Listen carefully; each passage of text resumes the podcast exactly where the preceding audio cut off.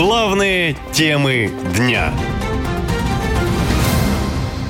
Зачем российский летчик сдался Киеву? Разведка Украины показала фильм о спецоперации «Синица». Итак, Главное управление разведки Украины опубликовало документальный фильм о российском летчике Максиме Кузьминове. Он в августе перелетел на Украину через линию фронта и передал ВСУ военный вертолет Ми-8. Имя летчика названо в титрах фильма. 28-летний капитан Вооруженных сил России, командир вертолета Ми-8 Максим Кузьминов служил в 319-м отдельном вертолетном полку с пунктом постоянной дислокации в Приморском крае. В фильме он рассказал, что сам связался с представителями Украины. Ему якобы предложили гарантии безопасности, новые документы и вознаграждения. А после этого началась разработка плана перелета через линию фронта. По словам российского военного, когда он понял, что находится рядом с границей Украины, он перелетел ее на предельно малой высоте в режиме радиомолчания. Я понял, что я нахожусь рядом с границей. То есть я э, передал свое местонахождение, сказал, что давайте попробуем. Я вот здесь как бы нахожусь недалеко. И уже окончательно принял решение, перелетел э, на предельно малой высоте в режиме радиомолчания. В принципе, меня вообще никто Никто не знал, что со мной уже, наверное, дня 3-4. Никто не понимал вообще, что произошло. Перелетел, все успешно, приземлился, меня встретили, э, со мной поговорили, как бы все объяснили, что к чему.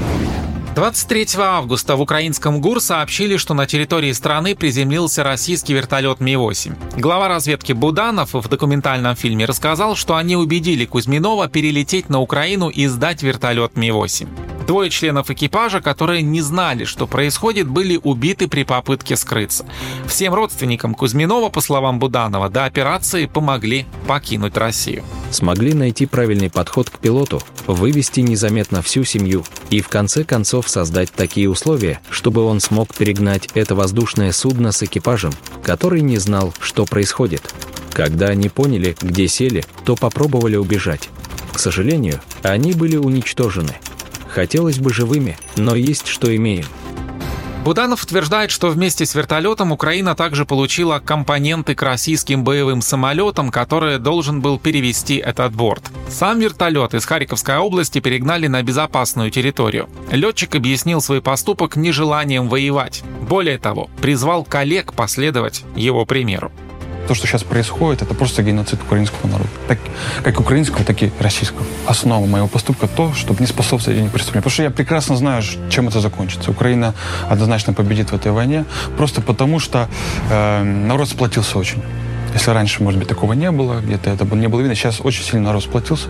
Мир, все, весь мир помогает, потому что понимает, что нужно оценить в первую очередь человеческую жизнь.